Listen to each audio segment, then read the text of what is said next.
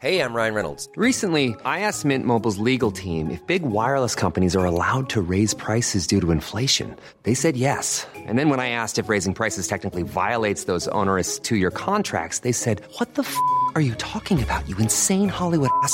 F- So to recap, we're cutting the price of Mint Unlimited from $30 a month to just $15 a month. Give it a try at mintmobile.com slash switch. $45 upfront for three months plus taxes and fees. Promo rate for new customers for limited time. Unlimited more than 40 gigabytes per month. Slows. Full terms at mintmobile.com. It's that time of the week again. The Rugby League rant, fifth and last. Put on your headgear, chuck in your mouth guard, and get ready for an hour of nothing but NRL talk.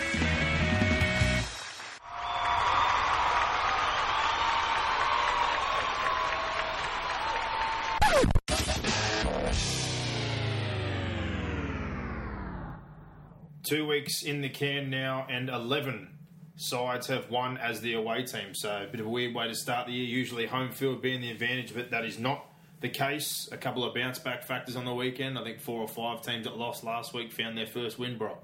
Yeah, it's hard. Always hard this time of the year trying to work out the form, but it is a little bit of a surprise. It's usually your default. You just tip the home team if you're uh, in a toss-up game, but uh, not the case so far. So No. nightmare for tipsters and punters alike. Yeah, well, I've snuck in with five both weeks in a row now, so just over 50 Yeah, well, you're doing very well. percent. But uh, like you said, there's been a couple of games that obviously been upsets this week. I basically went a lot of teams to bounce back. A couple did, um, a few didn't. But you're not wrong. I saw a couple of people got perfect rounds last week.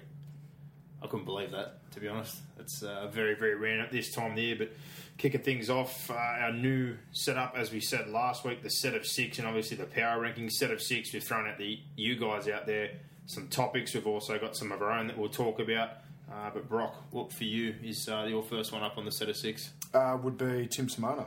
Yep. Well, we had and on the, the page. charge, obviously, that he was, well, he wasn't really handed a charge, was he? He was handed an indefinite ban, if that's what you call a punishment. Obviously, how long is indefinite is the question.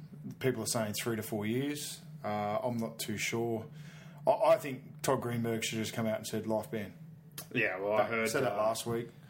Graham Annesley was on the radio yesterday. They said if he was available in a couple of years' time and he was allowed to come back, would you sign him? And he said categorically no. I wouldn't want. It's easy to say now. Yeah, obviously, but I think all around, all CEOs, given the circumstance, uh, you wouldn't sign him. And I know a lot of people already out there, so they Someone did. would. They didn't want to hear about Hayne or Simona, but too bad. It's one of those topics. I think, given in light of last week, we're only talking about the betting allegations. I had a very different opinion uh, on some of that. But the thing that was really disappointing to me yesterday was hearing about the charities. Uh, Yeah, selling jerseys your own and- gear and pocketing the money. That's as low as it gets. It's absolutely rotten to the core. Um, there's no way you should allow anyone. And even his ex partner blackmailing him and saying, "Give me ten grand for my boobs," otherwise it's just yeah, it's, It's the same- The whole lot of it. It's the same as we were talking last week. It's just more disappointing again that everyone kind of get towed with this brush that's a football player because of this situation. So Well, it's even take take this aside, take the charges aside. He had no money. He he was pissing away his money, gambling away his money. Well, like he was asking for advances on his contract. He lost his license in 2012. He didn't have a car. He's renting. Yeah, He's on 300,000 plus dollars and he's been playing first grade since he was 18, 19. So How, how doesn't he have any money? um, he doesn't own a house. Like I said, they were renting Living with his parents. He's not driving. I think he pays the rent, but as far as the circumstances and now what he's done, I think the lucky thing for him, and whether that eventuates or not, is that there's different rules as far as playing in France. A lot of people just bail over there, and I'm pretty sure from speaking to a couple of guys that have been the first two years are tax free. So he's probably going to find a way uh, around this and get some money. But Yeah, money might come in, but habits don't change, do they? so that's the main thing. Let's let's hope that his habits change. I, I had I coached Paul, his brother, I think younger brother. um, Yeah, he's younger. At uh, at Penrith two years ago, he was floating around in the reserve grade. Mm-hmm. Um, quiet, unassuming. You know, didn't certainly wasn't an out there sort of guy. Nice enough. So I think their their parents have raised good boys, and but you just you can't, you know. I guess determine the decisions people are going to make, can you? So Well, I'm just going to put it out there again. I heard too much of it this morning, and a bunch of the old jockeys on the uh, Studio 10 show that have absolutely no idea about the real world going, the NRL doesn't educate him, the NRL doesn't do this, why didn't somebody know about this? If he's operating in his own circles outside of the team, which he clearly was, given the text message and the people he was talking about, how's anyone supposed to know? And I said it last week, you know it because you're at clubs, I've been at clubs as well. You get plenty of education, you know what's right, what's wrong. There's He knew it. He knew it. There's Yeah, a text message printed in the paper said, "If I do this, Exactly. match fixing, career over." Simple. He knew it. These idiots though on TV again, just taking shots. At, you know, they don't educate. Oh, they're idiots. And like, Idiots. You, don't, you And know the first thing. Yeah, about do, do your research like- if you're going to have an opinion, at least. All the Um, players know it. I know it. You know it. Coaching, everything. You get plenty of education. There's welfare. You know the rules. You know the ins and outs. And just to say, oh, it's the NRL's fault again. This and that. Not educated. Rah rah. rah. Why didn't somebody know? You have people in your team that don't operate around team play. There's guys that are quieter. There are guys that float around groups. Not everyone is very, in, you know, included in everything or doesn't talk to everyone or communicate. Some people are right in the middle in the thick of a group. So, mm. like you said, he's probably a quiet, unassuming bloke. He might not have much to do with most people at the club. So, how this has gone on for God knows how long outside of it. But he basically Well, that. this is only what we know as well. Yeah. Like what what's happened that we don't know about. I, you know, yeah, betting on his own, doing all these bits and pieces. But we'll move on from that. I think we'd both assume after what we've heard yesterday, I'm with you, life ban, there's no way to bring him back. There's no way to let him play in the NRL again. Uh, tackle two. uh, injuries galore.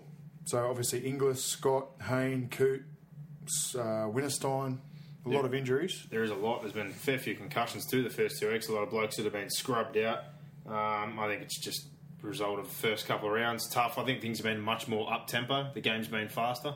I think uh, that's been a really, really good thing. I think the quality of the games has been better for that reason. Obviously, people are starting to head away a little bit more from the wrestle, but I, I really like the standard. I think it's increased, and for that reason, that the game's been played at a higher pace, we're seeing more impact. Yeah, it's just But it's also I a luck like. thing. Uh, yeah, it's hard. ACLs. I mean, I was even looking at you know I don't want to bring up other codes, but looking at the AFL and the uh, Super Rugby, and they've got a huge amount of injuries as well. So it's not like No. it's a rugby league specific sort of thing. Um, yeah, it's just sad because you don't see the best players on the field. Like we've got Matty Scott, who's out for the season, Inglis, who's out for the season, Hayne, who you know, he's playing like a busted, but you'd you'd much rather see everyone on the field playing. So it is it is a bit of a concern. I think it's foolish. Like yesterday, they played that game out at Campbelltown at a four o'clock kickoff. How that game how that game wasn't played at night is ridiculous. Yeah, well, was 31 degrees out west. For Common anyone sense. that lives out here yesterday, I was feeling the pinch, to be honest. I walked Yeah. outside and thought, Christ, it'd been nice and cool for a week or two, but certainly flared up yesterday. But I Well, you notice the Cowboys games and the Gold Coast games and the Brisbane games have all been on at night because Hmm. it's obviously the climate up there is hot. Western Sydney's no different. No. I'd probably say it's worse. The Western humidity Sydney's here is very bad. crazy. It'd be it's not on Cowboys level, but it'd be you know I think I think it's more humid here than what it would be in Brisbane and on the Gold Coast because they're next to the coast. yeah, well, I think the Titans and the Cowboys in particular suffered some bad injuries on the weekend, so I'll have to see how that plays out for them moving forward. But tackle three. Uh, two lost teams under the most pressure. Well, I think Manly is uh, most definitely one of them because they've obviously got drama. Well, it depends what, what angle you're looking at it from.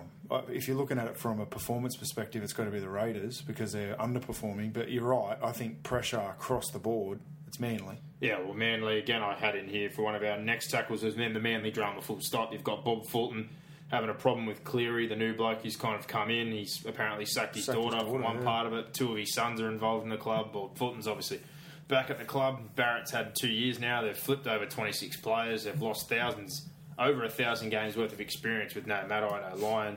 The Stewart brothers pushed out numerous guys leaving the last two years, and to be honest, they've kind of patched it up, like we said. Mm. Uh, I said it last week. I look at their back row. I'm not impressed by it. There's uh, a fairly light on back line. There's a couple of guys in the forward pack or on the bench, and a couple of guys get suspended straight away. Lussick's injured, Parrott's injured.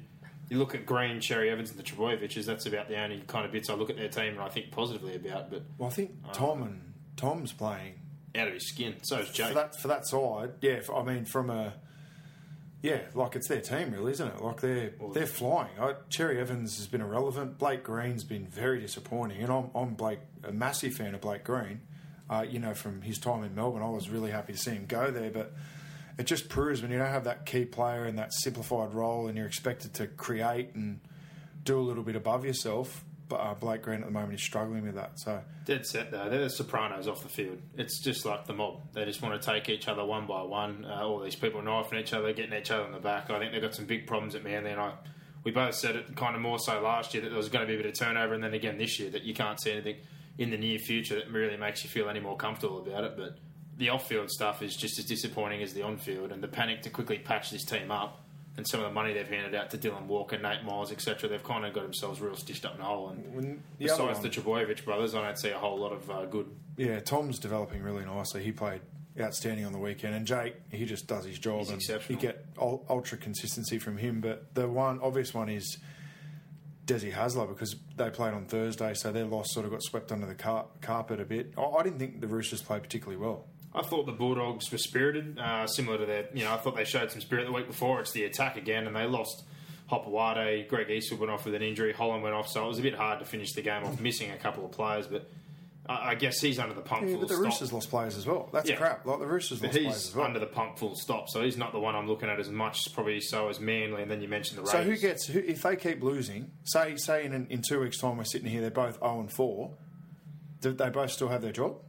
Who are we talking about? Barrett and Hasler. I think Barrett will probably get to see the year out. Hasler, on the other hand, I think they might pull the extension, but I don't think he's too worried. I don't think Manly, if things go awry there, would be crazy not to go back. I'm pretty sure Peter Peters the other day came out and said that they would never knock back Hasler being there, and then if he ever got sacked from the Bulldogs, they'd sure have a job lined up, which obviously we've heard the Dragons are waiting in the whims regardless of what happens. So I think he'll land on his feet, but uh, I've seen people the other day, and I think you, you had somebody on Twitter, and I know a lot of people were kind of going on and trying to defend Des Hasler, saying it's the halves and this and that. He bought those players. He's had full control. This situation he's created at the Bulldogs is his own.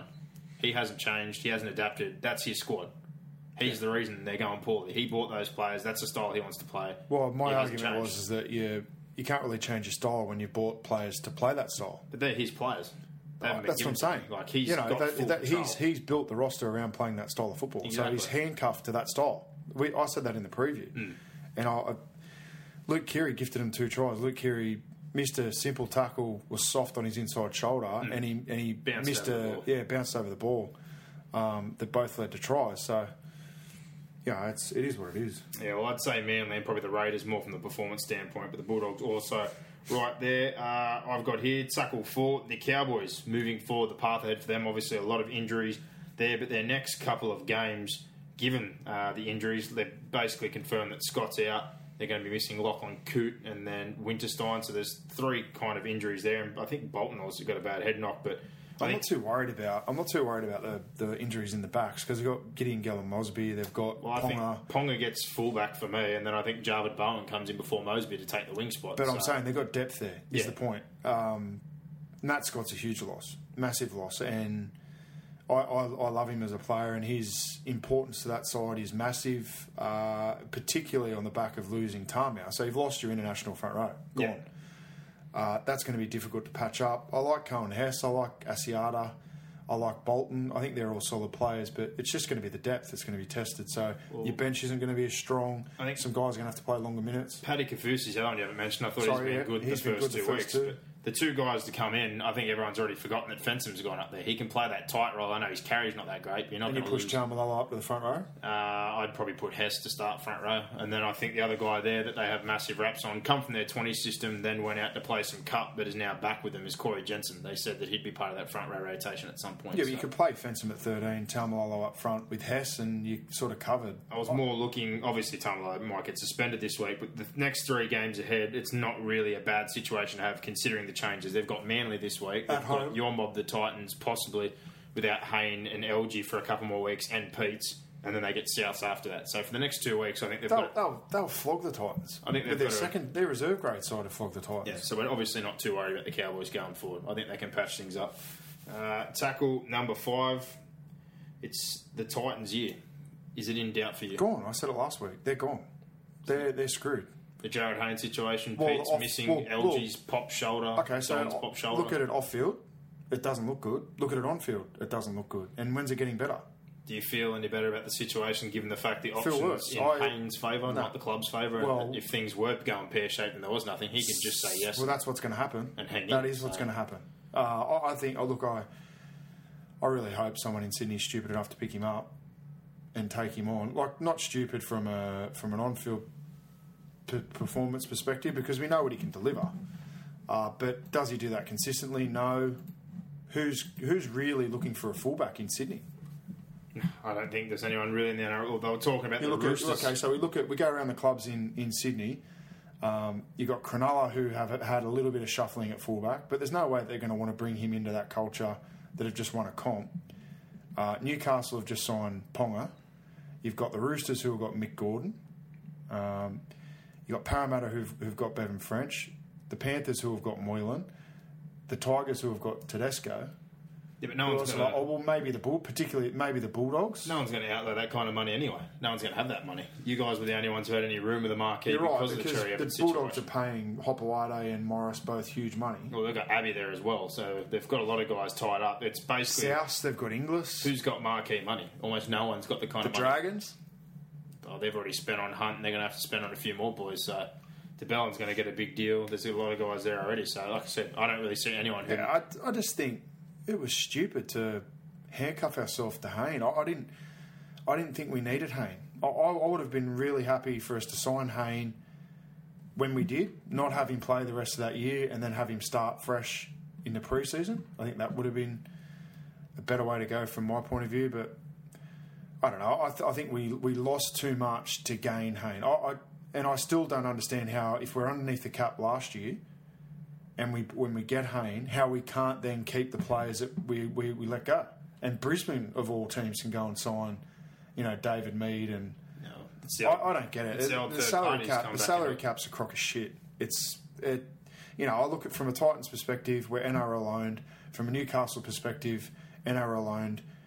They were, you know, uh, the numbers have been bandied around that they get what three hundred thousand in third parties, and you've got other teams paying millions and millions of dollars in third parties. Hmm, you can't compete. Can't compete. And as a fan, oh look, I'll stick by them, and it, but it doesn't give you much hope. It, the, the most hope you probably got is they sneak into the finals like they did last year. But last year we finished ninth. We didn't finish eighth. It was only that Parramatta got the punt that we got in. So, and I thought we really we had we played exceptionally well to get there. And I didn't think we could repeat that type of performance even with Hayne in the side. So, Yeah.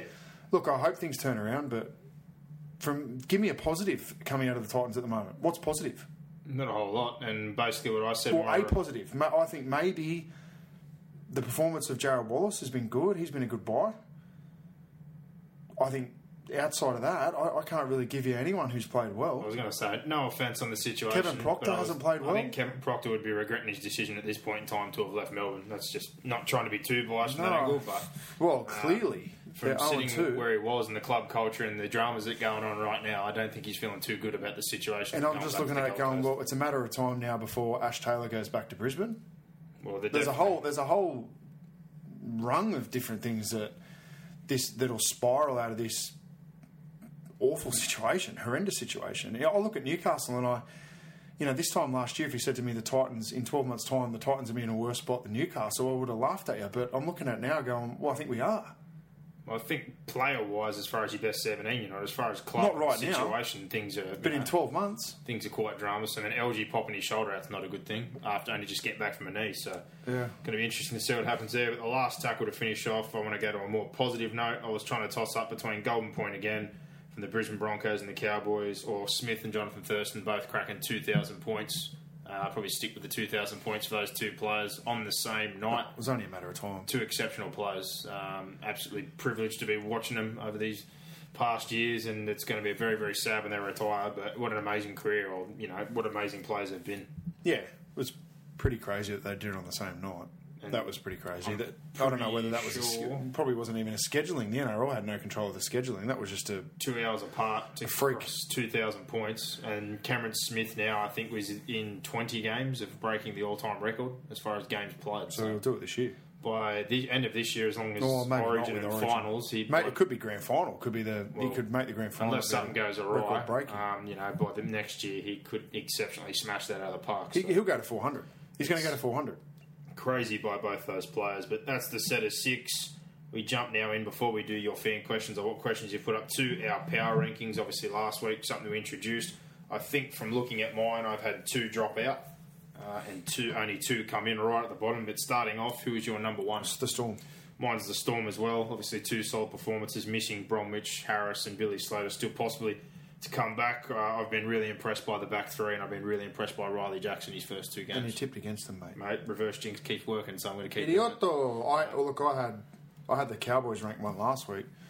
and they've won two, so the Storm. I just think the Storm's win was more impressive, and I'm also taking into account the injuries that the Cowboys have sustained. Yeah, and like I said, Melbourne's obviously winning without a couple of players that they're going to get back. So uh, my number two is the Roosters. Obviously, two games they've looked good for 40 minutes, probably in both of them. But that's the scary part. I think if they can even put together 65, 70 minutes, that absolutely blow just about anyone off the park. But yet to be seen. Yeah, I've got the Cowboys. I think if you, if they played Roosters Cowboys played this weekend, I think the Cowboys would win. So Yeah. that's the only reason I've got them ahead of the Roosters. Your number three. The Roosters.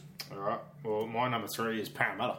Yeah. I think Parramatta have been exceptionally tough. I liked the recruitment in the forward pack, which you spoke about in the off-season. I think, again, yesterday, this is not quite... It, it's in the mould of Brad Arthur. It's a Brad Arthur team. You can pick his attitude. It's rubbed off him and his influence. And uh, I think the spine's doing a good job. And it's scary to think that they're playing basically under the cap this year, given the situation that was handed to him last year by the club. So he's still got moves to make, and he's going to be able to bring players in. But exceptional job by him so far. Uh, my number four is the Broncos. All right, my number four was the Cowboys, and mainly, like you said, the injuries and things like that are the only reason I've dropped them down a few pegs. Yeah. So top four, I've got Storm, Cowboys, Roosters, Broncos. Yep, Storm, Roosters, Eels, and Cows. Uh, number five. I've got the Eels. Yeah. I, look, the only I was looking at the Eels. I wanted to rank them higher, but I look at who they've played. They've played Manly and St George, and they're two teams who I think will finish in the bottom four. So I uh, and they play the Titans this week, who I expect them to smash. They're going to play. Parramatta, in my opinion, are going to play play three of the bottom four teams in the first three rounds. So, look, I I think they'll win and they're going to look good. But I think the test for Parramatta will be can they sustain it when they when they run into some you know better opposition. Yep, my number five is the Cronulla Sharks. I thought they were pretty solid in week one, and they're still missing a couple of players. But to go down to Canberra, absolutely run right on the Raiders, and obviously they lost Bill before kickoff. Two late changes to their bench. It was very, very impressive. And uh, I know, like I said, a lot of people started knifing them before the season even started, saying they missed the finals. I don't see how you could say they're going to miss the finals. No, I don't, I don't think they will.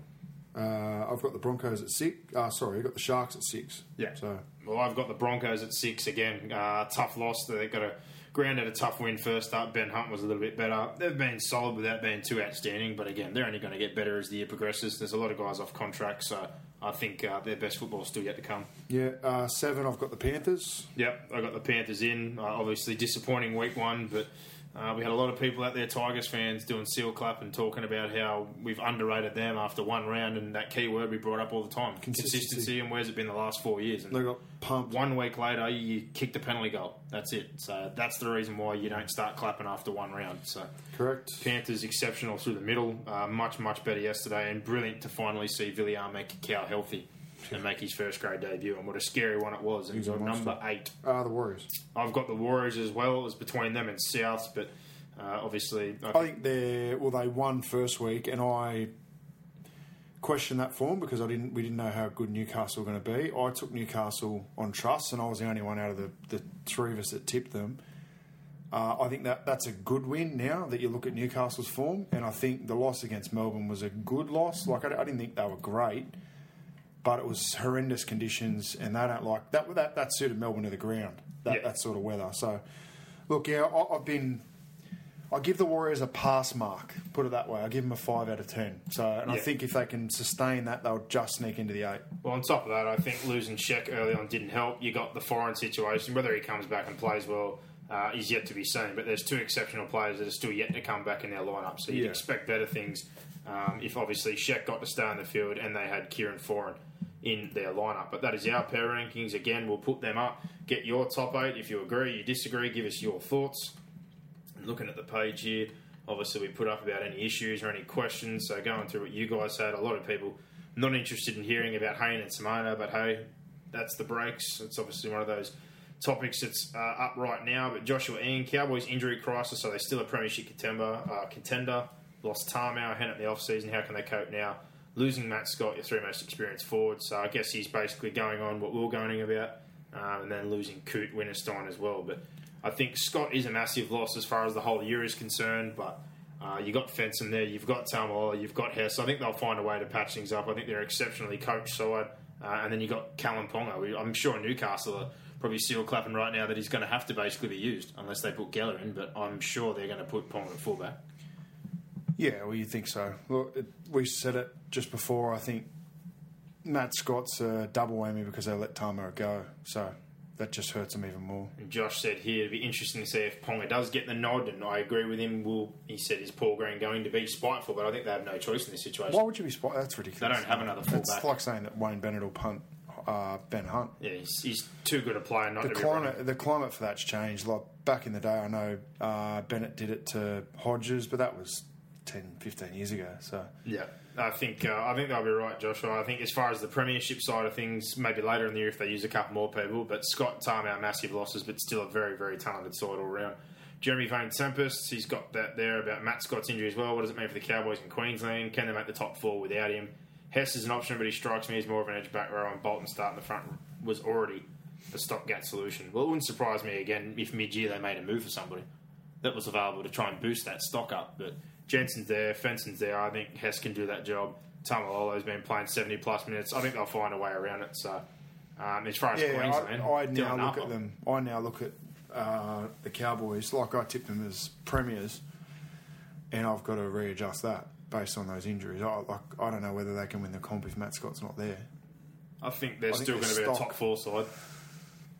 Mm, I don't know. The halves pairing, the fullback, the back line, the back row. Well, they're two from two. That's a good start. And they've Um, played the uh, who did they play first round? Canberra, and they've played Brisbane. Two two tough sides. So yeah, Well, the ha- halves and Taumalolo alone is enough for me to say they're a top four side. I think Scott, honestly, back into last year was slowing down. He's getting older, and that's why they don't want to pay him and bring in possibly Jordan McLean. For Queensland, mate, I think it simply means that Napa, McGuire, Papalii, who played some front row for Australian Queensland, take that spot. So I don't think they'll be too fussed about it. They'll find a way around it. It might be a positive for Queensland. I think it is. They'll blood someone young. Alistair Locke, don't worry about Tim Simona. How does DC sleep at night? Well, absolutely robbing the Seagulls for a million plus a year. So uh, he's got there without the brothers Trebojevic, they'd lose by 50. We agree. We He's uh, his form has been disgusting, Daly Cherry Evans, and he. I saw a press conference today, just this afternoon, where he's laughing off suggestions about Barrett being under pressure and all this sort of stuff, and, and admitted that they need to win in order to get that pressure off him. Well, mate, if this is your team, you're the you're the million dollar man. Uh, you backflip to stay there, and you've played like poop ever since. Yeah, exactly. And again, uh, he asked for Nate Myles and a couple of these guys to get the forward pack, and he's seeing the results now of not having another. He's got no excuse. He's got Green there. He's got Trebojevic there. He's got Api Koroisau, who's not a fantastic hooker. He's won a comp, Api Koroisau. Hmm. He's proved that he's a he's a solid first grader. There's certainly worse spines in the in the competition. I'm not talking going spine, better. I'm no, I'm talking about from DCE's perspective. Hmm. He's got good players around him. Yeah, I know he doesn't have a great forward pack, obviously, but man, yeah, he should be doing a lot more than what he's doing. they, they're underachieving. But he's the one who asked for Nate Myles, and they got Lussick back, a couple of these guys. Which so- is stupidity because you should never handcuff yourself to a player and who the player wants. Like I know DCE and Nate Myles are good friends or whatever, but your your uh, your recruitment and retention decisions need to be based on. Well, they need to be based on intelligence, not on relationships, Yeah, and well, based on performance. And Bob Fulton come in, did his own thing. Jerry Cherry Evans, he basically handed the keys to him. So between the two of them right now, I think that's the reason they're in the mess they're in. But Yeah. uh, Cameron Patmore, Roosters' defence and errors could be costly against a stronger team. Well, if they made those kind of errors against a full strength Melbourne, or if they play the Cowboys, obviously uh, as a healthy side, Canberra in best form, obviously not the form they're in now, or the Sharks, or even Penrith this week, I'd agree with you. That I, look, I, I think both games, the Roosters were playing with their food. They knew they get bored. they knew they were uh, they were they were much better than both sides. Even down twelve 0 like three tries to the Bulldogs, they didn't they didn't blink the Roosters, Yeah, not uh, and they, they ran all over them at, at will. And the lapses in concentration and the errors and stuff they do worry me a little bit, but they don't worry me a great deal because it's round two. And I know Trent Robinson will be tearing them a new one this week. no, 100%. He's got high and they'll be up for Penrith. They'll be up for Penrith out here because they know that, you know, they're a genuine premiership threat, and you know they were premiership favourites and all that sort of stuff. So the Roosters know they're in for a game, and coming out here on a Saturday night isn't easy. Yep. Chris Samet, is someone seriously going to pay Luke Brooks big money? He was terrible yesterday. Well, I to say, I think between him and Moses, and obviously Woods is looking for money, the only one I'd pay or feed, and I've said it a million times, is Tedesco. Between the other three, the kind of money they're talking about, I wouldn't pay any of them. No, I heard someone say the other day they'd pay Moses the money that Ben Hunt got before they paid Ben No Hunt, way, no. and that is the most ridiculous thing I've ever heard. No. Um, you think- got to sign Tedesco. You sign Tedesco, you can you can attract halves. Yeah, You can they can, they can they can go. They can walk and I'm- sign someone else. I'm not matter. paying Moses nine, eight hundred, nine hundred. If I've got to pay Tedesco one and a half, I probably would. I'd pay him, like I said last week. You're talking about hunt money. I'd be willing to go that far for Tedesco. One and a half, one point five. He, he's exceptional. He gets the ball and he looks like he's going to score inside twenty every time. He's absolutely ridiculous. Uh, I think they're pretty much sorted at nine with the young young little. So halves are obviously a concern. Ideally, you'd want to keep one, and if I was going to keep one, it'd be Moses. But I wouldn't pay Moses Not a eight, cent. nine I hundred. wouldn't pay Moses a cent over seven hundred. I wouldn't even pay him seven. I'd pay him probably six maximum. pay him That's seven. pushing it big time. But I can't believe Yeah. they're talking nine hundred. That's absolutely craziness. Uh, Zach Maitland and Dave Boyle. No Hayne or Simona talk, please. Well, it's just one of those issues that has to be addressed, gents. So I had to do that. Well, we haven't really spoken about either of them. No.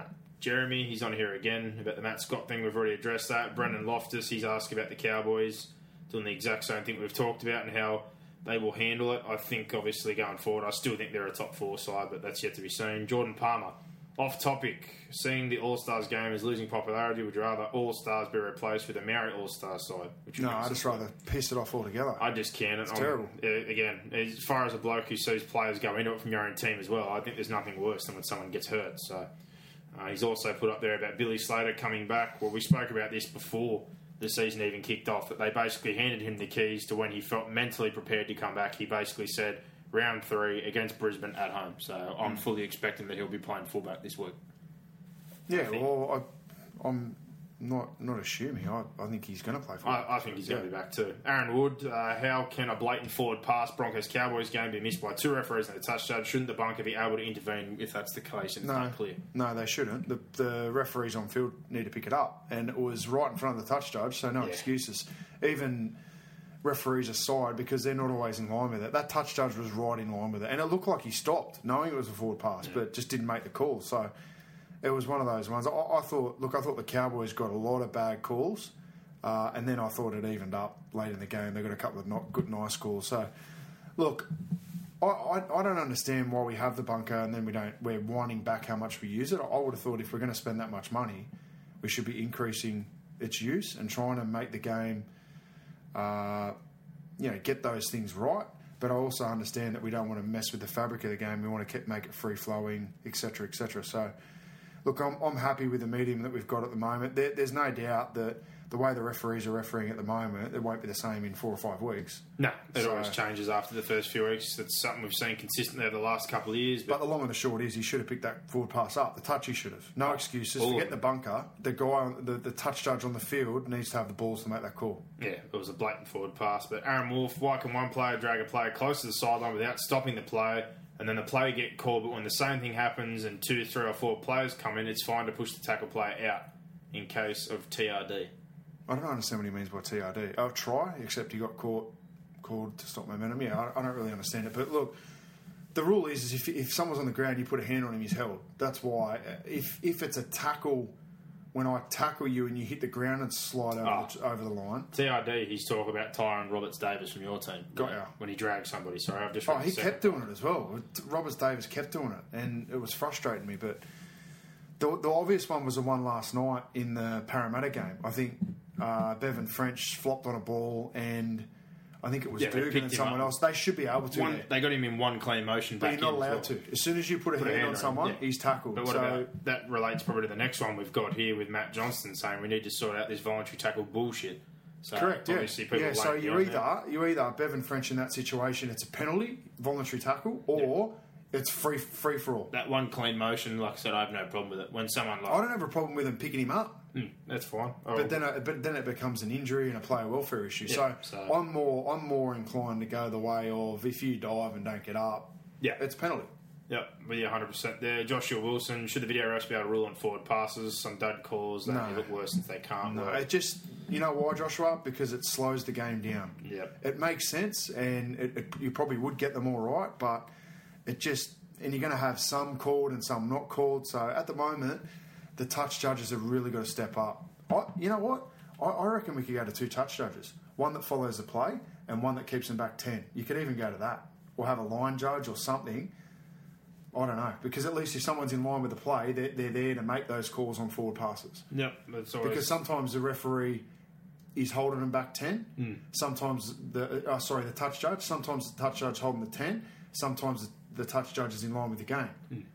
So you're going to get sometimes they, they're in line to call it, and they do. Other times, there's one, particularly from dummy half, if they're holding the 10, they can't see the forward pass from dummy half. They're not in line with it. they can't see So, it, and then you notice when they're on the play, on the ball, they call them straight away, forward, forward. You hear them through the mic. So Yeah.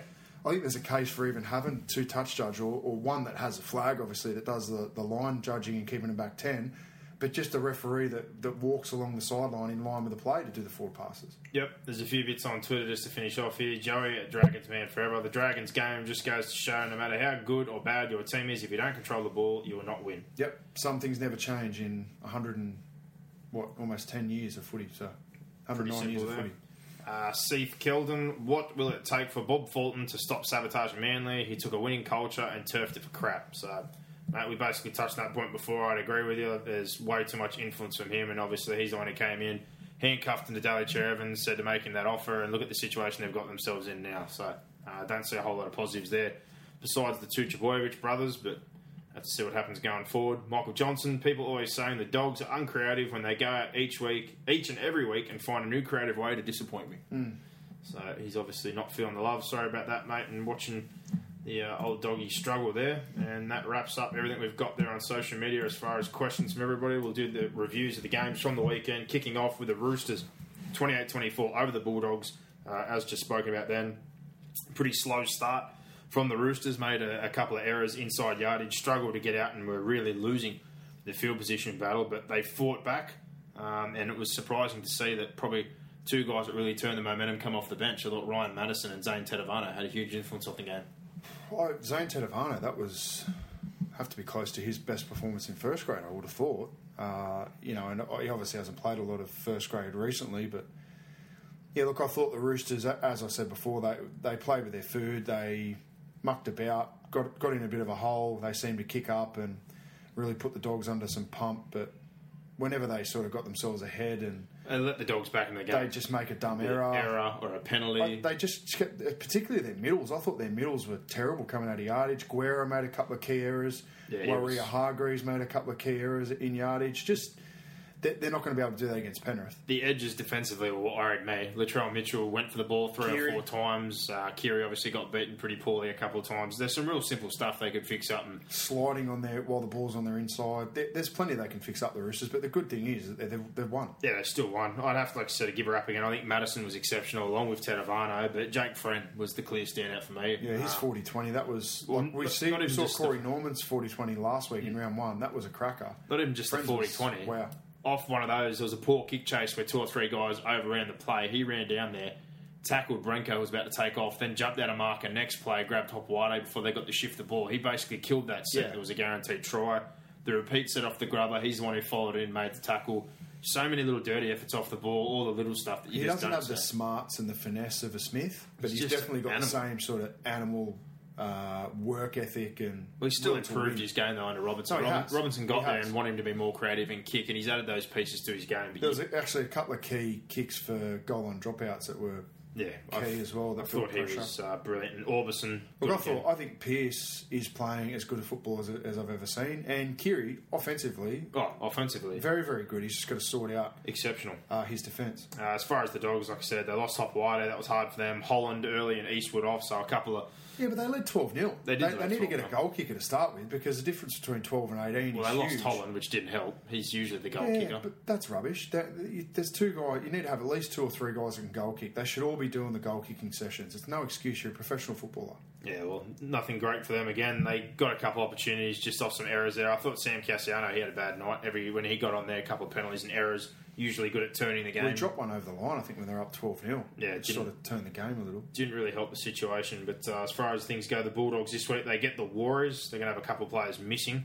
Uh, Brad Abbey, I think it's probably time we finally see him make his first grade debut, unless he puts Brett Morris at the back there and picks Marcelo Montoya on the wing. But you know what, what I know, they've just brought him over here and left him sitting there for almost eighteen months now. So Yeah. interesting to see if they finally use him. And the Roosters they play Penrith out here. That should be a cracker game of football. The Storm. Speaking of the Warriors, 26-10 over New Zealand over there uh, in the wet two weeks in a row. I thought the back three, but Addo Carr dropping that one ball, which led to a try, were exceptional. Yeah, Uh, they were. Vunivalu, I can't believe the physical specimen he's changed in 12 months. He looks absolutely like just an Looks absolute monster. thicker? Yeah. Addo Carr looks a bit bigger as well. His yardage work surprised me, and Cameron Munster's exceptional. I'm just going to throw it out there. If Billy Slater comes back and things aren't good and the health is bad, we really have no qualm putting him back at fullback. No. That's, we've got a great player there, and I think again the forward pack really stood up. Dal Finucane and Jordan McLean in particular really leading from the front, but I think Jordan McLean to me was a standout in that game. He uh, his carries. I, I said it on uh, Facebook. I he'd be my bolter for New South Wales. I he's just dirty. He's tough, uh, and he's young. Look, well, this I, game. I, I'd, I'd rank him. Who, who, are, who are the best front rowers in the New South Wales? Like they're saying Woods. I, I'd take him over Woods. I'd pick McLean over Woods. I'm with you. We've said this argument a million Yeah. times. I don't think Woods has an impact on a game. I think his numbers are there. we But saw that's it about it. yesterday. Pen, I thought Penrith dominated Woods yesterday. I didn't see him in the game yesterday Yeah. at all. I didn't see it offloads. I didn't see. I tell you what, I did see a lot of, which I have a problem with.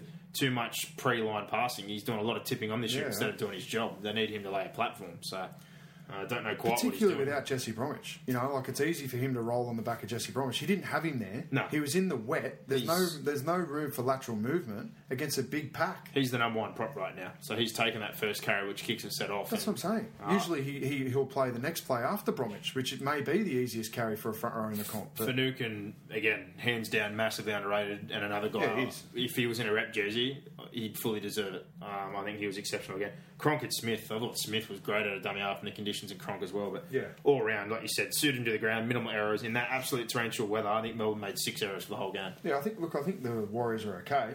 Yeah, but losing Sheck early didn't help. I think Hingano and uh, Johnson being Garno was poor. they're pigeonholed to one side of the field, though. I don't know if that's Kearney's idea, but Johnson can't be pigeonholed to one side of the field. If he's as exceptionally talented as what we've seen, he needs to play what he sees both sides of the ruck.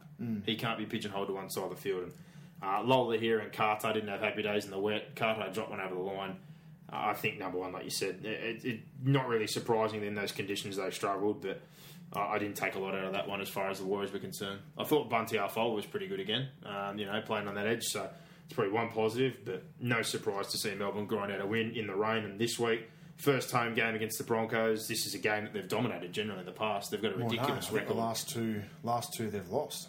The Broncos flogged them there. I think uh, last round last year. No, if I remember did. correctly, it was the and game. it was the eight 0 we watched the game in Mudgee and we beat them by 40 something last That year. That was up in at Suncorp. I think down at AAMI Hiring for your small business? If you're not looking for professionals on LinkedIn, you're looking in the wrong place. That's like looking for your car keys in a fish tank. LinkedIn helps you hire professionals you can't find anywhere else, even those who aren't actively searching for a new job but might be open to the perfect role. In a given month, over 70% of LinkedIn users don't even visit other leading job sites. So start looking in the right place. With LinkedIn, you can hire professionals like a professional. Post your free job on linkedin.com/people slash people today. Park, the Broncos have won the last two. The Broncos beat them there around 25, and the Broncos had that massive defensive performance. Remember the year before? No, those are their origin players. I know that, So but they've, I think the Broncos have won the last two at AAMI Park. their But- general record against Brisbane, though, is pretty exceptional. well, and their record down there at AAMI Park is, is hmm. very good. So So going home this week and potentially the return of Slater. Look forward to that. The Warriors play the Dogs, as we said before. But speaking of the Broncos, they played the Cowboys 21 20. Four out of the last five games, Golden Point. Just absolutely ridiculous to watch this happen again. And I tell you what, the Cowboys are becoming the masters of the heart attack. They really, really love taking things deep into the game. They did it with Canberra week one, Golden Point two weeks in a, a row. This was back and forth, but I kind of got the feeling, no offense to the Broncos, I thought they exposed the, the fullback not being at home twice for tries, but I think the Cowboys let them back into this one a couple of times, to be honest. they did. They played. Really they did. played with their food massively.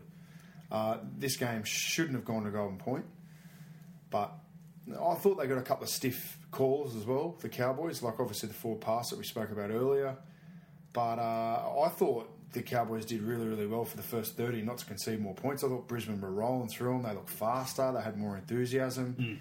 and then Cowboys just weathered it and. They just managed to get points, don't they? Whenever they get possession, they're just so good at converting possession, uh, possession and field position into points so quickly. So that they can compete with any side while they've got Thurston there. And I think Coote, Coote's starting to, to pick back up. Obviously, he's now injured, but I thought his form was starting to pick back up. He it seemed like he lost a lot of confidence last year. And for me, form- I think Michael, uh, Michael Morgan's been quiet. I thought he was pretty good the other night, to be honest. He ran the football plenty. The one for me that looked sharp the first two games was Granville, but I still have an issue with him benching him for as long as he does. He can't take Well, you'll off. never. You, And Ben Hampton, I'm it. sorry, he was at Melbourne, and I didn't like him when he was down there as far as a bench utility. But to be playing him there now, it's a wasted spot. You've got to carry the extra forward. You've got Asiata who can play those kind of roles if you really need him to. Yeah. For 10, 15 minutes, and you can move him in tight and take a forward off. Yeah. I have no problem with you having a patch up hooker if he needs 10, 15 minutes to breathe, but you can't carry Hampton. Exactly That's right. just my Absolutely. opinion. So uh, they're quite disappointing. I thought on the Brisbane side of things, uh, Benny Hunt had a better week. McCullough was very, very good. Boyd good again. Uh, forwards weren't too bad, but as far as the Cowboys, massive injury toll. I think Bowen comes in on the wing there. Ponga gets a crack at fullback. Hess can play in tight. The issue for them is if Taumalolo is suspended as well, because potentially you're looking at no Taumalolo. Did you think that was a shoulder charge? I think last year it was. Yeah, this year I don't think it was because you it was looked from at front on. Fanua Blake's and Tapau's efforts from week one, and they got suspended. He's going to get pinned. Okay. So they're a new interpretation. I think there's no way Yeah, but I, I think the argument was that Fanua Blake and Tapau's the arm was tucked in, whereas Taumalolo's arm was out. I still think he's going to get pinned. I don't know. I- I'd be disappointed because you know it's, I thought it was a good shot, but again, it's one of those things now. It's one as a coach, you go, man, just wrap your arms. Why? out. Exactly. Wrap your Why? arms. What are you doing? kind of in the moment. It's a good hit, but you take the wind out of the sails, and he said F a million times after because he realised what he'd just done. Yeah. and he's probably going to get a week, so it's probably going to hurt the Cowboys. But uh, they play Manly at home, so if they're going to have anyone coming up there who's under pressure and be playing at home, it's a pretty good situation given the changes they're facing. Hard one for the Broncos to go to Melbourne, but Newcastle against your Titans, 34-26. Um, Ex players day, they had their 17 most capped players there very eventful day, and obviously they got the result. It was their first win after a 19 uh, game drought. How they went in at halftime down will, will do me. I think it was 16 14. The Titans led at halftime, which was a miracle. Newcastle were faster, stronger, played with more passion. They played smarter, and I have no idea how, you know, with seven minutes to go, the Titans led. It took the Titans to kick out on the full twice for Newcastle to score. I just got the feeling that Newcastle were just shocked that they were even in a game. A little bit of not knowing how to win, which is understandable when you haven't won a game for almost a year. Uh, a lot of young kids there. I, I thought the Gold Coast, that's as, as bad of a, a performance from them as I've seen since John Cartwright here at the club. And we had a year there where we finished with the wooden spoon. That's as low as a performance as I've seen from them in a, in a very, very long time. The halves were ordinary. I thought young Lawton went really well out of hooker until he got injured. Um, Jarrod Wallace was good. Ryan James, I thought he lacked enthusiasm, lacked any punch. Like he did his carries, but there just wasn't a lot to anything they did. Uh, you know, a couple of tries they scored were lucky. Look, I think Newcastle can take a hell of a lot out of that. They were really, really good. Um, they played with a, a great amount of passion, speed, and they thoroughly deserve their victory from my, my point of view. Yeah, well, again, from the bits I did see, and I only heard a bit on the way home, and then saw some highlights. It looked like Brock Lamb had another good game. He had a good game, yeah. Good spot for him. Levi still sharp at a dummy half. Nathan Ross doing what he does. Got another double. I'm pretty sure, if uh, I heard Yeah, correctly. the Ross dog. Uh, just White those, Lightning. Just those young forwards. I'm a big fan of. Barnett again. Matauti is looking pretty safe in that back row position. Yeah, they just look more aggressive. Like they ran harder, they tackled harder. Uh, there's a like I said, there's a lot to like, and going forward, all those guys are going to get better and better. So, I heard Matty John say yesterday they went in the dressing rooms afterwards, and they were really, really um, surprised. Not so much surprised, but really, really happy that they've got Bureau and in there, in particular Bureau, and he's just been great for the group. So, it's good to hear some positives coming out of Newcastle, and that to have the. The, uh, the winning song printed out because no one had a clue what it was, which Oh. you're not surprised with a bunch of young kids and It's new sad, but at least things are turning up there, and Nathan Brown has, has done a really good job. Yeah, exceptional job by Nathan Brown and Newcastle Knights at home again this week. Play South Sydney, the Titans. Uh, they go home to play Parramatta, so a tough game there. South Sydney, we speak of, 38 to 18 over Manly. They were down early, but they found fight. Uh, they looked awful, and it looked like it was going to be another bad day. But as I said during the week, if you're missing three front rowers and they're missing a fourth in Lussick, you're not going to do too much without having any middles. And I thought once South took control and held the football, both the Burgess brothers, all the forwards there, Crichton, etc., they just rolled through the middle.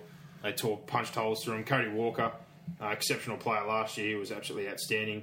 And that was the main difference. They just ran right over the middle, got a bit of roll on and found some points. And the only real positive I can find uh, for Manly were the two Trbojeviches.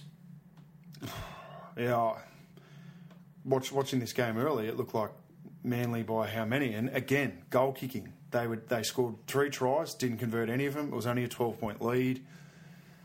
Uh, I, I can't defend Manly because Manly, to me, across the park had a better side apart from obviously their holes in the front row.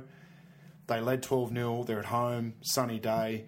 The way they defend it was disgusting. It's as bad of a defensive display as I've ever seen. There's a, there's a one try where Cody Walker scores.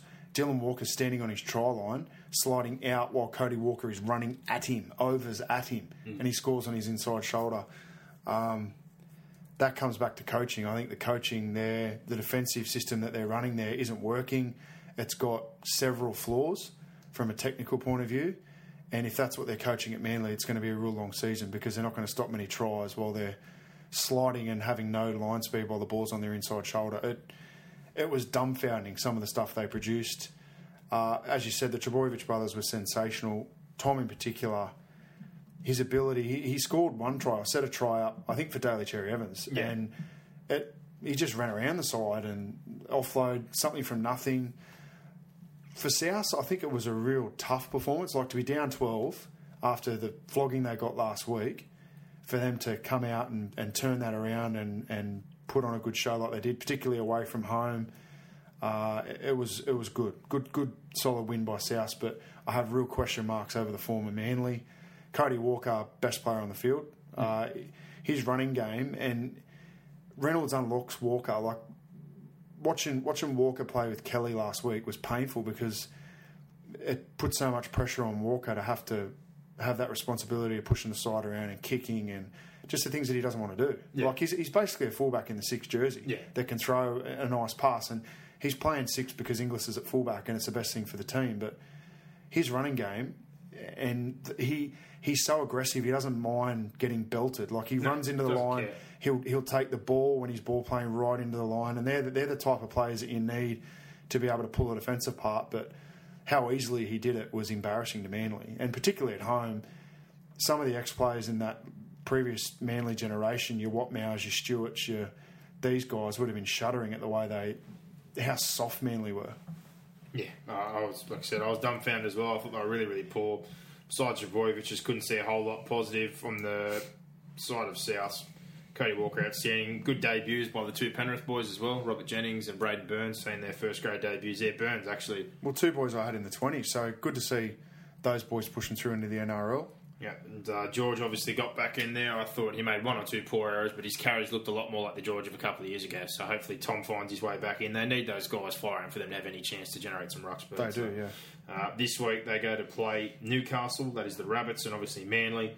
They play the Cowboys up there, so not getting any easier. Cronulla, Canberra, 42 to 16, 10 all at half time. I thought it was sloppy by both, but there's no way I would have expected them to come out in the second half and score 30 points unanswered against the Canberra Raiders at home.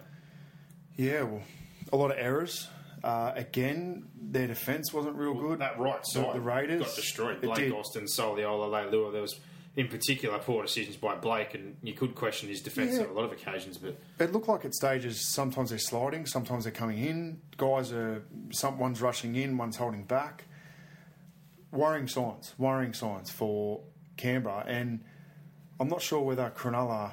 Cronulla are obviously a, a very very good side, but I think Cronulla. Cronulla's strength is their defence. I don't think it's particularly their offence, and I don't think Cronulla are going to blow too many sides away this year. No. They might blow away your lower sides, but uh, for them to blow away Canberra and Canberra like they did was very surprising to me, and it highlights some real, uh, real concerns with, with their defence, Yeah, particularly. I, and attitude, and I think dis- discipline was an issue again. There was some Yeah. penalties there, so that was one thing I highlighted the week before. But I suppose I, the ben- the bench isn't as strong as what it could be just yet either. If they get back Priest and Taylor's available the week after, and there's obviously Croker and Tapine, so that puts Whitehead back, which puts a few more guys uh, onto the bench. I'm not really concerned just yet because their bench is going to get a lot stronger, and so is their starting side. But very worrying signs to go home and get absolutely shellacked. Yeah. uh, the way they did. I thought the one positive was Whiten on return uh, had a pretty good game there at the back, obviously after missing some time, but there wasn't a whole lot else you'd be happy about there. I thought Wade Graham obviously got the hat trick and set one up. Fifita was really good. Maloney and then Brailey had another very good game. So two games in, he's looking pretty solid for them. Um, whether Segeyaro is coming that, that was by far and away his best game. Brailey, he was well, there's only two games Quality. in, but you, you see enough quality. Yeah, no, but I, I watched the game in England, obviously, and uh, he was really poor in the game in England. He defended okay, but uh, sorry, he attacked okay. His defence was a massive concern, and I, I had concerns in this game because I thought Canberra would target them in the middle and really go after him, but he held his own and he was, yeah, really, really good. So it, I'm just saying his rate of improvement is surprising me for him to improve so much, even in the three to three to four week period, is a really good sign for Cronulla. Yeah, well, like I said, I can't don't have a whole lot to say about this one, or I can't say too much. But Canberra's going to get stronger. Whitehead will get back to the back row. Croker's going to come back in. All those changes. Why is. Whitehead? Whitehead's also playing on the opposite side of the field of what he was last year. He's playing on. I think at the moment he's playing on the on the right, and last year he was on the left, and he's playing at centre, which is unfamiliar. Yeah, so well, they've had to put him on the opposite side. I get all plug that. well, you don't have to when all. he plays back. Surely they can put Cotric in the centres and bring in a winger, or reshuffle the side that way. Well, looking at the New South Wales Cup side that I watched on the weekend, it's Eddie Iona on one side and Brent Naden's been playing in the well, why can't they there. bring Eddie Iono in? There's a couple of guys like that, but I just think they probably don't want to put the kid in the centre spot to defend. But uh, the one who's been playing well, got man of the match for us on weekend in the New South Wales Cup was Jordan Turner, but he's been playing five eight. Mm. Uh, he set up two tries, scored one. Tell you what, he can kick goals and he can kick a ball. Some of the touch finders on the weekend, he was kicking the ball Yeah, 50 he's a good, metres. he's a good footballer. uh, I don't know how much centre he has played, but that's definitely an option for He's him. He's going to give him a good utility value, particularly with uh, MG's younger brother uh, out for the year. What's his name? Baptiste. Baptiste is yeah, out for well, the they've got Clydesdale there. I don't know how well that's going to work out. Yeah, but I think Turner's going to give him that a real good option for, like you said, halves, hooker, back row, centre. He can play Well, sort of he's anywhere. been playing at six, and he's been pretty good the last two weeks, especially on the weekend. But uh, Canberra, they play at home again against the Tigers. So last year they shellacked them two times by 50 plus. Good opportunity, you'd think, to bounce back. And uh, the Sharkies, they go home for their clash against the Dragons. Pick that So game. Pick pick the Raiders bloody Tigers I'll be tipping the Raiders. Same, but no fear, I mean, wow. have to see what happens in that one. But moving on to the Tigers, speaking of them, they got smashed by Penrith 36 to 2. 30 minutes it was 2 all, and I thought Penrith did a really good job to hold out the Tigers, to be honest. The Tigers had all the ball, all the Well, momentum. they didn't hold them out. Sully dropped it over the line, and they. I, I didn't think that forward pass was a forward pass. So I was I, still it should have been. It should have been 14 zip Tigers, uh, which would have obviously changed the way that the game was played from then on. But Penrith defended really well. You're right. Yeah, they did a good job. And then, uh, obviously, from the 30th minute onwards, they just exploded. They found three tries through Fare, Kikau, and Ed- Edwards before half time But make before it. that, they kicked that bloody penalty goal. Yeah, from 40 out, which was just. Why? sad. They're down. oh, And whose call was that? I don't know. It was a Mitchell Who do you Moses think? Who do you think? Whose call do you think it was? Coaches or players? Well, I didn't even see Moses look over. He basically grabbed the team pointed straight away. So if that was his decision, that was a pretty poor one. But Yeah. uh, two points from 40 out with the win or not, basically Penrith, Penrith were cheering when that happened. very negative. Um, I thought that was an exceptional explosion to get those three tries. I thought Edwards was very, very good coming in yesterday. Kikau, like I said, great to see him finally play. And Well, he saved a try, Edwards, yesterday. saved one, scored it one. could have could have been one up. 18 0 Tigers. Yeah. Well, So- saved one, scored one, and set one up. He so did, He had a very good game yesterday. Fare looked good when he's healthy, as he always does. Yeah. Uh, playing on the wing there. Just their forwards in general, you got to tip up. They, they were much better. They got a roll on. They played direct. The ruck speed was there. And Tyrone Peachey, an exceptional Tyrone. Peachey, yeah. Four line breaks and just everywhere. And early on, the attitude difference again. When he took that tap and ran all the way back to the halfway, just he plays well above his weight. But there's Even not, Yowie was good. Uh, Merrin was good. It's hard to really. Uh, the whole side was good. Moylan had some nice touches at the back. Penrith were exceptional across the field. And I, I, I still think Cleary's been quiet the first two weeks. Yeah. Uh, like he's not hasn't been bad, No. but quiet. So I think Martin's been better both games. his his best football still to come. So that's a good sign for Penrith as well. And you wouldn't want them to be jumping out of the ground now. You want their game to be developing and Hmm. getting better as the season goes on. So I think it's good signs. Well, also last year he basically played as the dominant man without a, a genuine half next He didn't- Cartwright can play six, but Cartwright's not handling the ball anywhere near as much as he was. Now he's got Martin. They're going to have to find a way. It was interesting to hear Mark Gasnier last night said it might be better with Cartwright out for a little while for them to play without Cartwright, and then Anasta sort of said, "No, you're a goose. Like you'd rather have Cartwright in because he's a, such a good player." But I can sort of see the point that Gasnier was trying to make. I that- see missed tackles and errors, and I was happy that he's out because I prefer a Yeo who does a job for me. I prefer a Fisher Harris who can punch a hole. I like pretty much someone who's not there that I don't know what I'm get every week. Bryce Cartwright on his best day is an exceptional talent, but Bryce Cartwright the week before also made four errors and seven missed tackles. Mm. Let a hat trick of tries in on Joel Thompson on the same line. So I just question whether Cartwright's head's really where it needs to be at the moment. I- I'm with you. I prefer the tough option. And, and I don't, I, I don't blame him for not having his head in No. football if, if there is all that stuff going on. And but I'll still always take the safe option and the tough option. But don't you think, from a Penrith perspective, and I'm just talking from a wider club GM. Don't you think it'd be better to get out in front of this story, the, the Cartwright story? I, I just think get him in front of a press conference. No, no holds barred. Come in, ask what you want. We're gonna. It's all out on the table, Well, this kind of and then let's move on. Kind of because at the up. moment it's just burning, simmering away in the background. It hasn't been addressed. Yeah, well, the thing about this is this came a day or two after he did go in front of the media and say about the situation with his girlfriend and that he thought he handled things poorly with their breakup and he was sorry about her. And then a couple of days later, it came out about this other girl and it all kind of boiled over again. So I think Yeah. he's more in hiding or a bit rattled about. Yeah, but the longer he hides, Yeah. it's not going to go away. It's not going to. Go. It's not going away. That's up to the club, and they're the ones that would be telling him we're not going to hop out here and you're not going to speak, and we don't want you to say anything. So that's obviously an internal issue. Obviously, the focus needs to be on the football. Yeah, 100%. But at the moment, it's not because this hasn't been uh, dealt with. why he's playing poor or anything like that, they're going to keep picking at it. So Exactly. now he's injured. They reckon it's uh, not a bad Well, they reckon injury. he's going to play this weekend. They reckon it was just bone bruising, so he's got a possibility of playing. But the Tigers, again, like we said, a few people last week going off about our season predictions. That's why we say uh, take them with a grain of salt and don't be offended. But one game later, he didn't score a Well, single never, try. never so- personal. No, it's never personal. But one game later, he didn't score a single try, and we said consistency. We Yeah. want to see it, and again, And these halves, it's yeah, no consistency. T- uh, Tedesco is the only one that is consistent. Yeah, he's the man as far as that side goes. But the Tigers this week, uh, they play the Raiders down there in Canberra. The Panthers go home to play the Roosters. That's a cracker game. But wrapping things up, uh, the Parramatta Eels 34 to 16 over St George. I thought they were dominant, uh, particularly in the middle. They played a tough forward pack. They're uncompromising. They're in the mould of their coach, quite honestly, Brad Arthur. And that left edge was red hot. Norman, Ma'u, Jennings with that pass. He should have had a try or another try assist if he didn't drop that football, which with the open try line. But um, I also like the way they find involvement for someone like a Semi Radradra who's such a weapon and dropping him back inside that inside trail and um, the spine again. Gutherson, Pritchard, I think they both played some good football and they got an X factor in Bevan French at the back. Yeah, well, let's let's be honest. The Dragons were dog shit. They were terrible. They dropped it off the kickoffs, conceded a try after 30 seconds. That's not what you want. Not how you should start, particularly at Wollongong. And then from there, they they stunk it up until three or four minutes before half time, and they got a bit of a roll, and they went back to what they were doing. They they rolled through the middle, and they scored a nice try. And then they rolled again. The set after that looked like they might even get a penalty. They were rolling so well. It could have been even been 18-8 at half time. Uh, I think they were fortunate that um, the, the Eels couldn't kick a goal because it should have been 24, 22 nil.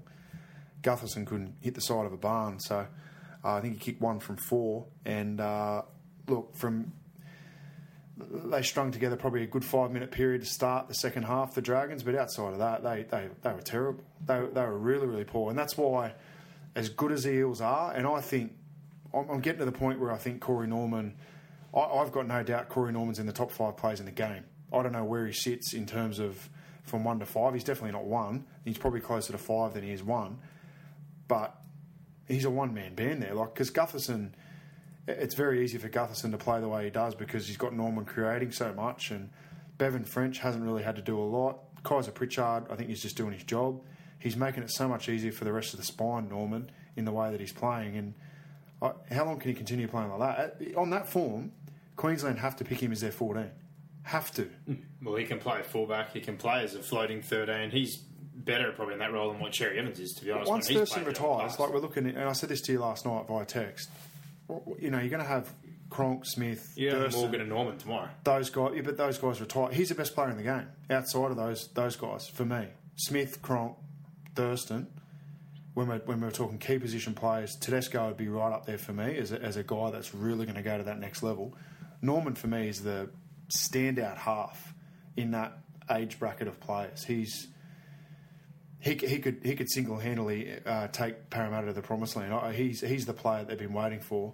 Now it's probably just about finding either a nine or a, or a six to go with him that can really complement his game Well, I because they, still they've got think- it in French. I still think French is going to grow there, and I think Pritchard Yeah, I'm does a bit French. what Peats did though. If you watch the defensive efforts and the line speed and setting the tone, he's not the most. well, they're talking creative. about getting uh, they're talking about getting Peats back. As much as I'd hate to see Peats that as a injury Titan. prone, to be honest. At this point in time, for what I've seen the last couple of years, I wouldn't be able to invest that much money in someone that's never on the field. So Yeah, fair. Um, I, I'd struggle to come to grips with that, but I look at their forward pack, and again, I know you're giving Norman a rap, but you need your forwards to go forward, and I think they do a great job. I think Matangi, Well, I've been critical Ma'u- of um, I've been critical of Mannah as well, and I think he's been that's probably the best two games of first grade he's played in three years. Matangi's a human kamikaze. You got Ma'u, who's exceptional, and Mm. tell the other one who's going to come back, uh, assumingly, is probably Edwards if he sorts his situation out. So I think they're Well, he's going to be back. they're only going to get better as far as their pack, and they play in the mould of their coach. He's an angry, angry man. He expects line speed. He expects great contact, and those blokes to rip in, and they certainly do. Yeah, so. look, they got they got the Titans this week. They'll smash the Titans, uh, or they'll beat the Titans. I'm pretty confident, and they're going to be three from three.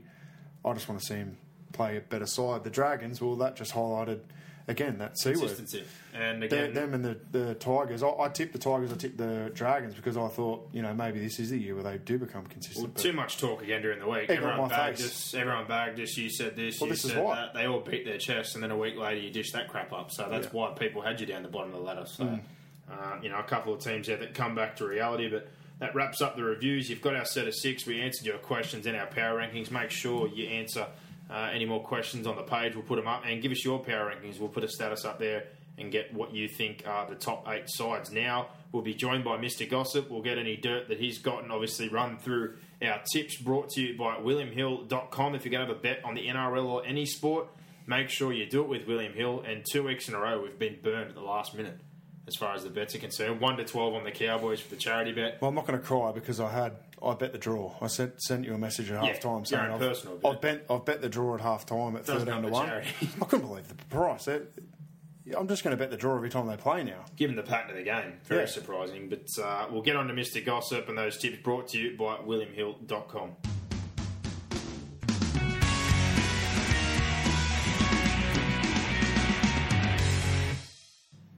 We welcome back a much happier Mr. Gossip this week after week one tears and plenty of beers. The Penny Panthers grabbed a win for your champion. Mate, fantastic! What a what a change in a week. As the old uh, cliche says, a week is a long time in football, and the Panthers realised that, and so did the Dragons.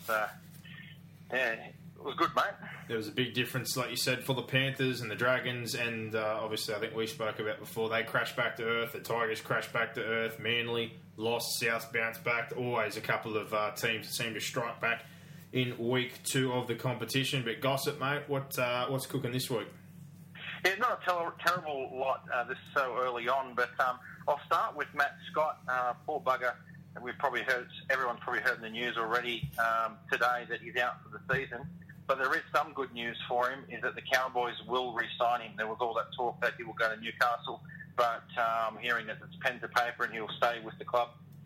Wow. Yeah, well, it'd want to be for the right amount of money, Yeah, that's for particularly sure. on the back of this injury. So that's yeah, wow. That's a big turn of events, considering I was hearing basically that McLean was going there. That was the done deal, swapping the old for the new, and yeah, money was obviously the big factor. So that, that's a big change of circumstances. Yeah, absolutely. And look, it's still on the Cowboys, boys.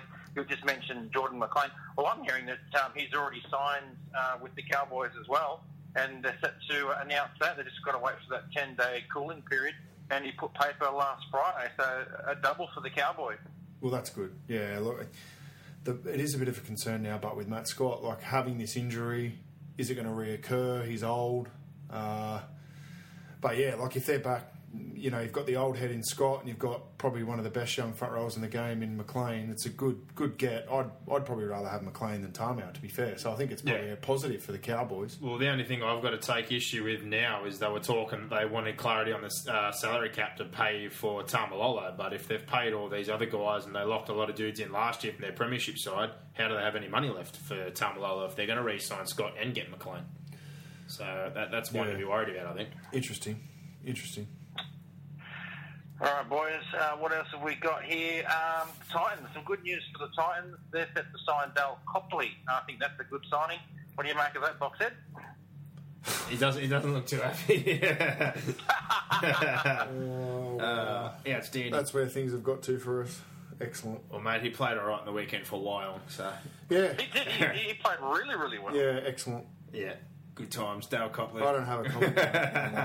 on that. He's not too happy. We've, we've spent a fair bit of time today talking about the Titans. And obviously, there's been a fair bit said the first two weeks. Uh, yeah, If it ain't broke, don't fix it. And we decided to bring in Jarryd Hayne, Yeah. and the rest will be history.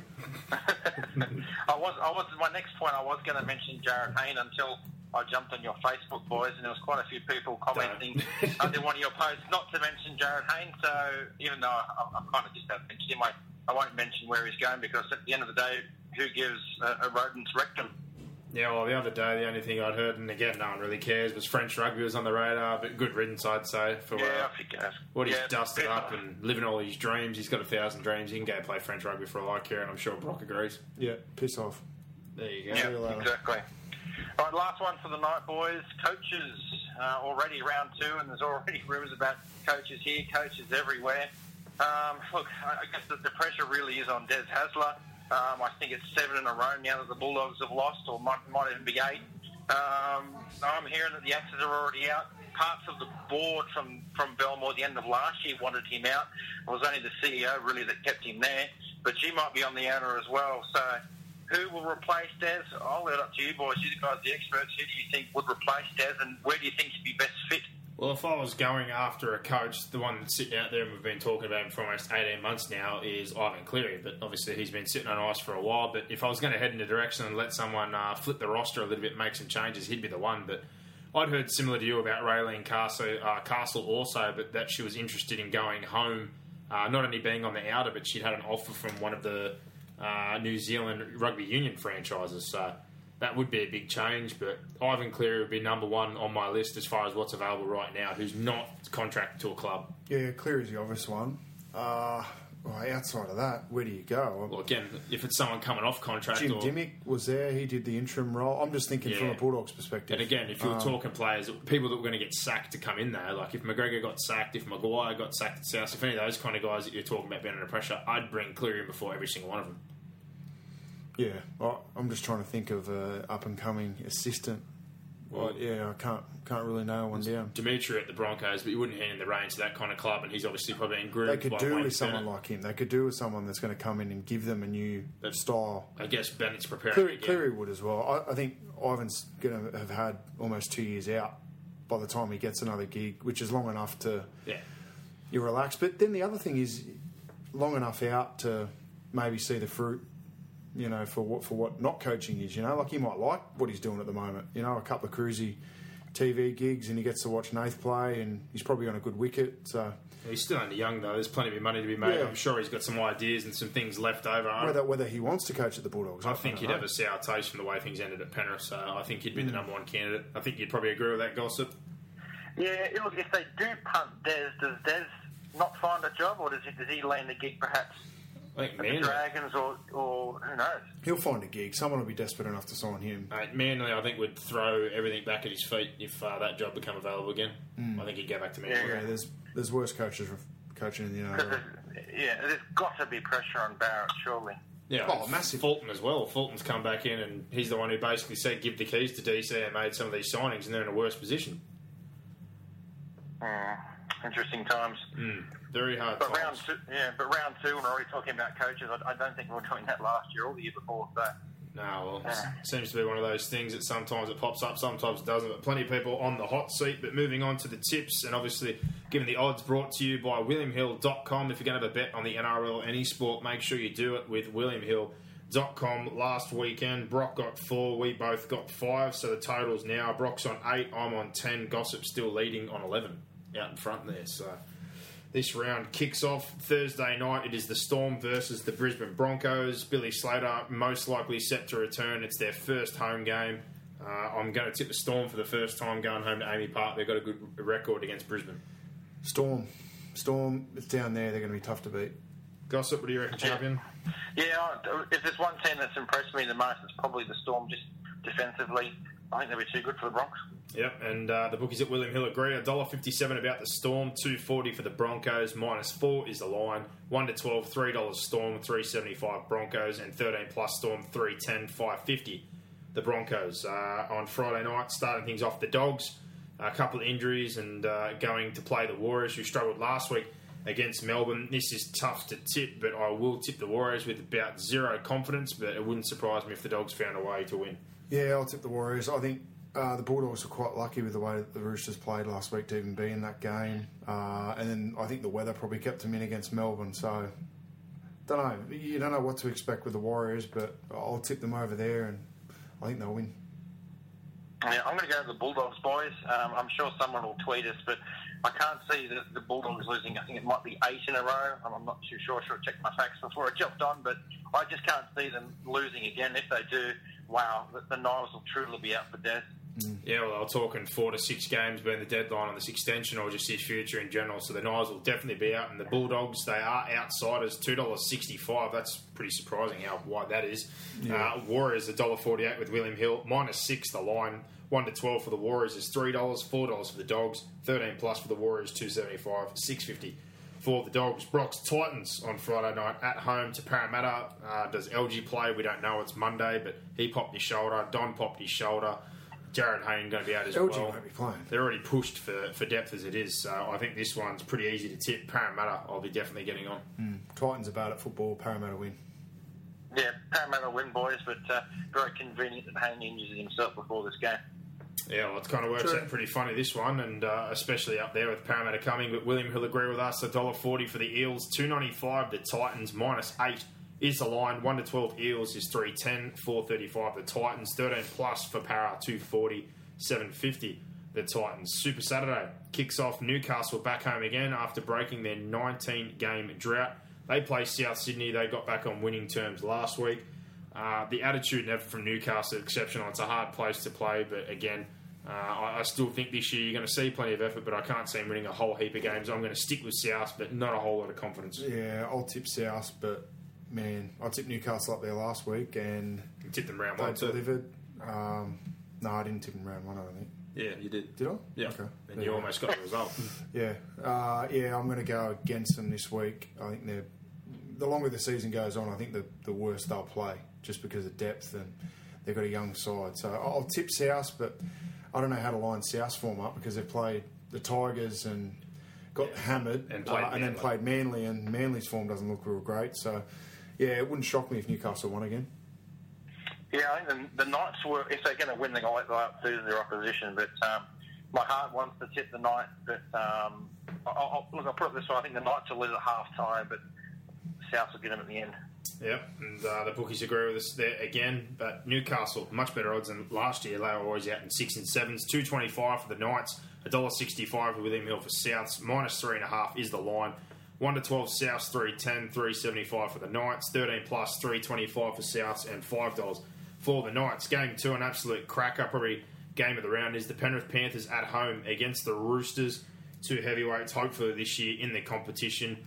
Uh, very hard to tip because I know the Roosters have got two wins under their belts, but they've been a bit patchy. And if Penrith do what they did last week, uh, they're going to be very, very tough at home. But I'm going to stick with the Roosters on exposed form. I want to see Penrith put a couple of weeks of that football together, but this should be a great game. Yeah, I'll tip the Roosters just because I like what I've seen from them, and Penrith have been inconsistent. Uh, Penrith also not knowing whether Cartwright's going to play and a few injury concerns. So I'll tip the Roosters, but uh, I think, yeah, you're right, it's going to be a cracker game. Yeah, I'm going to tip with my heart, boys. I'm going to tip the Panthers. Um, this might sound a bit stupid, but I, I kind of hope the Cartwright doesn't play. I thought our edge defence looked a lot better. Um, also, the error rate as well. So, Cartwright doesn't play. I'm going to tip the Panthers, as stupid as it sounds. Yeah, well, they had this one go up as a pick'em for WilliamHill.com, but now the Roosters just edging into favouritism. $1.88 for them, $1.92 for Penrith. Half a point is the line. 1 to 12 for both sides, 310, 13 plus for both sides, 450. That should be a great game. But Super Saturday finishes Cowboys versus Manly. Uh, you'd think Ponga will play fullback, Javid Bowen on the wing, and probably if Taumalolo fails at the judiciary, they're going to have to probably bring in Fensom. Uh, Corey Jensen, Sam Hall got concussed last week, one of the front rows they're possibly going to use, but a lot of changes. That's not as, not going to discourage me from tipping them manly about at football. So Cowboys Oh, yeah, but bloody hell. I'll, I'll tip the Cowboys, but you take Coote, Winterstein, Scott, and Taumalolo out of that side, there's some huge holes, and you know, you can only take away so many before you come back to the field. So, Thurston, Morgan, Granville, Yeah, look, I know, Lowe, I know, Cooper. I'm still happy with that side. but a lot of players out, so uh, and they've won their first two in Golden Point. Manly will probably be the more desperate of the two sides. So, you know, the line of ten, I think, is it's up there. Um, I'll probably look at taking Manly with a start, but yeah, I'll tip the Cowboys. Yeah, I can't sit Manly. They look terrible. Don't think Barrett can coach some young Cowboys. There you go. Pretty blunt and simple there. And with William Hill, the Cowboys, $1.28 favourites, three seventy for Manly. The 10 start, like Brock said, is a line if you like that. 1 to 12 for the Cows, $3. 5 for Manly. 13 plus the Cows, 215 uh, You've got $10 there for Manly. Sunday starts with the Raiders at home again, desperate for a win. They're playing the Tigers, the side that they absolutely lapped uh, twice last year by 50 and 60 plus points. I know they were bad last week and that right edge was bad, but the Tigers also can't defend. And typical inconsistency, I'm going to back Canberra down there, and it's the four o'clock game. So if it's sun shining, I think they'll absolutely blow the Tigers off the park. So Mm, Yeah, Canberra down there, they they've got to bounce back. They, they go 0 and 3, and alarm bells start ringing. Yeah, I think if the Canberra start as well as they did against the Sharks, um, I think they'll win. The Tigers, I know it's a, a term that gets thrown around in football a lot, a confidence player, but the Tigers, they're a confidence team. If they start shit, they usually end shit. So, Yeah. um, Raiders. Yep, and the bookies agree at William Hill, $1.45 for Canberra, two seventy five for the Tigers, minus six and a half is a line, one to twelve the Raiders, three dollars, four dollars for the Tigers, and thirteen plus the Raiders, two sixty five, seven dollars the Tigers. And to wrap things up, it is the rivalry game, the Battle of the Beaches, Cronulla versus the Dragons. Cronulla, massive win last week, even after losing a couple of players and reshuffling the bench, and the Dragons come crashing back down to earth against Parramatta. I'm going to tip the Sharks because it's at the prison. Any team with Josh McCrone in it, I shall not be tipping. Fair call. I'm off, I'm off him. Uh, Cronulla. Yeah, Cronulla by plenty. There you go. And a dollar forty with William Hill. They agree on the Sharks. Two ninety five for the Dragons. Minus eight is the line. One to twelve for the Sharks. Three ten. Four thirty five for the Dragons.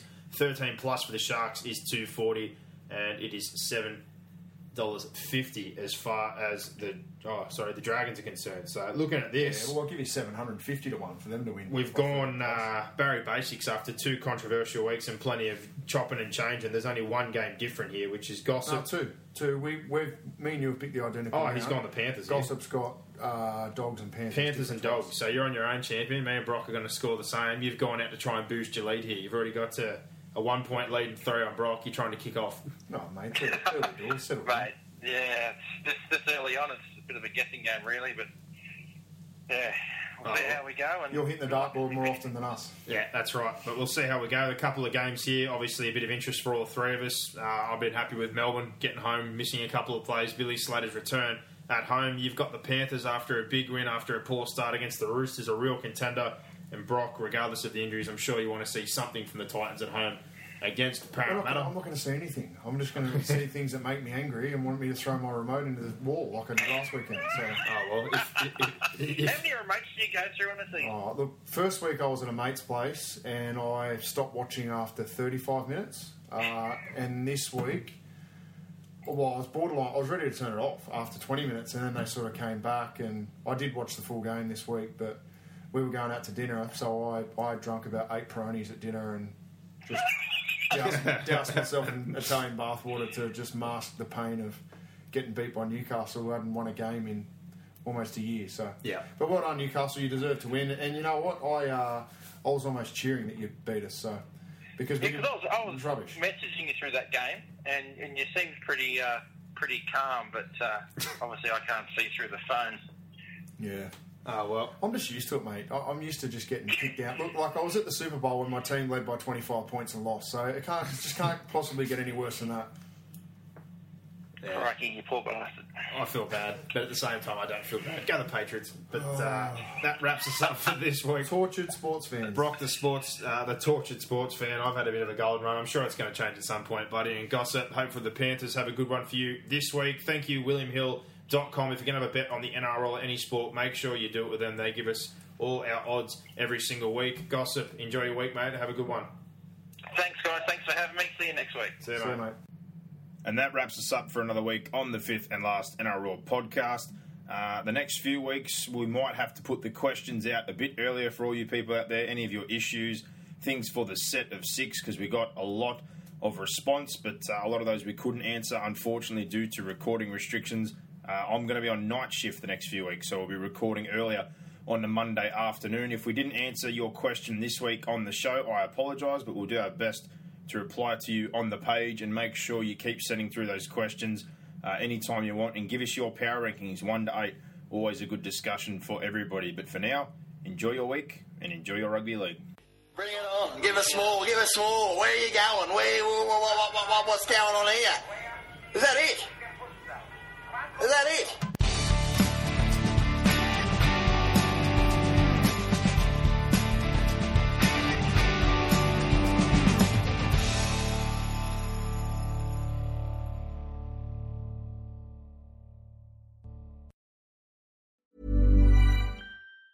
Planning for your next trip?